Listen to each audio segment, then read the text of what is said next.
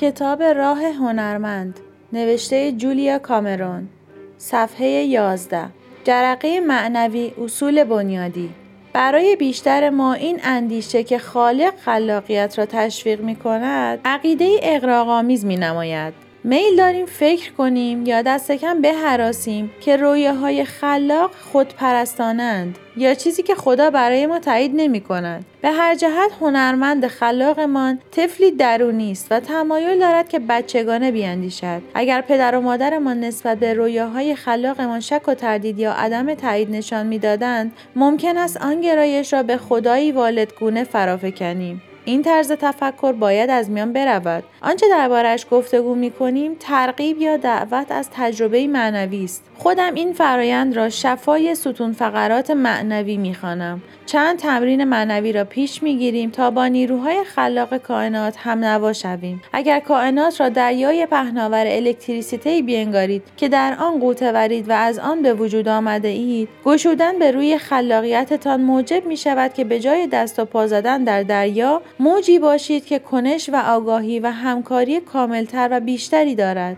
در مقام معلم اغلب حضور نیروی ماورایی را احساس می کنم که اگر بخواهید می توانید آن را جرقه معنوی بخوانید و دریافتم که برای فرا رفتن از محدودیت های خودم می توانم با آن متکی باشم وقتی مرا معلم ملهم می‌خوانند آن را تحسینی تحت لفظی می انگارم. دستی بالاتر از دست ما ما را به کار می گمارد. مسیح گفت هرگاه دو یا چند تن از شما گرد همایید میان شما حاضر خواهم بود. گویی خدای خلاقیت نیز همین احساس را دارد. دل خلاقیت تجربه وصلی عارفانه است و دل وصل عارفانه نیز تجربه خلاقیت. آنان که با اصطلاحات معنوی سخن می‌گویند معمولا از خدا به عنوان خالق یاد می کنند اما کمتر کلمه خالق را به صورت برگردان واژه هنرمند به کار می‌برند. پیشنهاد می کنم این دو لفظ را هم معنا بدانید زیرا اتحادی خلاق را می جویید. اتحاد هنرمندی با هنرمند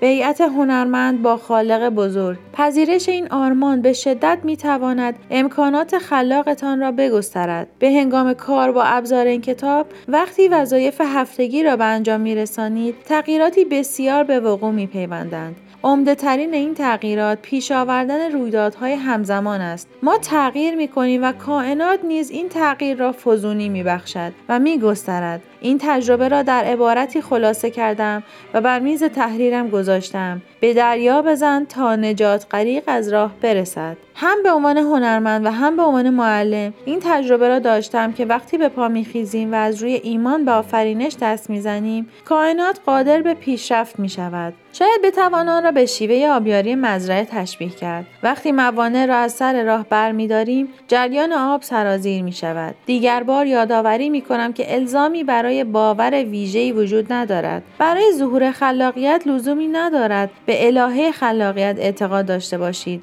فقط از شما می‌خواهم به شکوفایی این فرایند نظاره و توجه کنید. زیرا ثمرش این است که شاهد پیشرفت خلاق خودتان می‌شوید. خلاقیت از نظر من تجربه معنوی است اما مهم نیست که با چه دیدگاهی به آن مینگرید.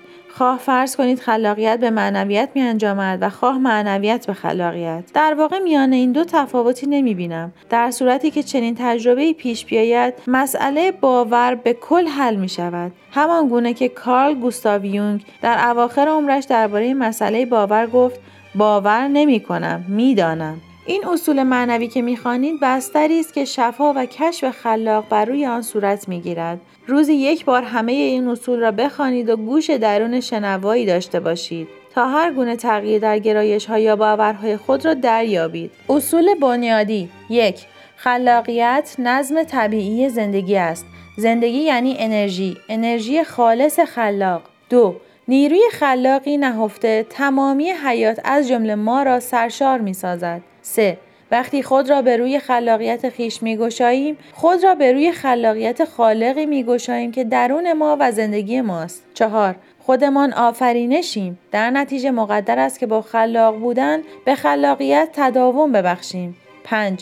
خلاقیت هدیه خدا به ماست با استفاده از خلاقیت خیش این هدیه را به خدا تقدیم می کنیم 6. اگر بخواهیم خلاق نباشیم برخلاف طبیعت واقعی خود عمل کرده ایم و اراده شخصی خود را به کار برده ایم. 7. وقتی خود را به روی کشف خلاقیت خیش می گشاییم خود را به روی خدا مسیر منظم نیکو می گشاییم 8. وقتی راه تماس خود را با خالق می گشاییم باید منتظر تغییراتی قدرتمند و ظریف باشیم 9. گشودن خیش در برابر خلاقیتی هرچه عظیمتر ایمن است و خطری در بر ندارد ده رویاها و آرزوهای خلاقمان از جانب منشأ می آیند. وقتی به سوی رویاهایمان گام برمیداریم به سوی الوهیت خیش حرکت می کنیم. برای ارتباط با ما آیدی صوفی underline couple را در اینستاگرام جستجو کنید.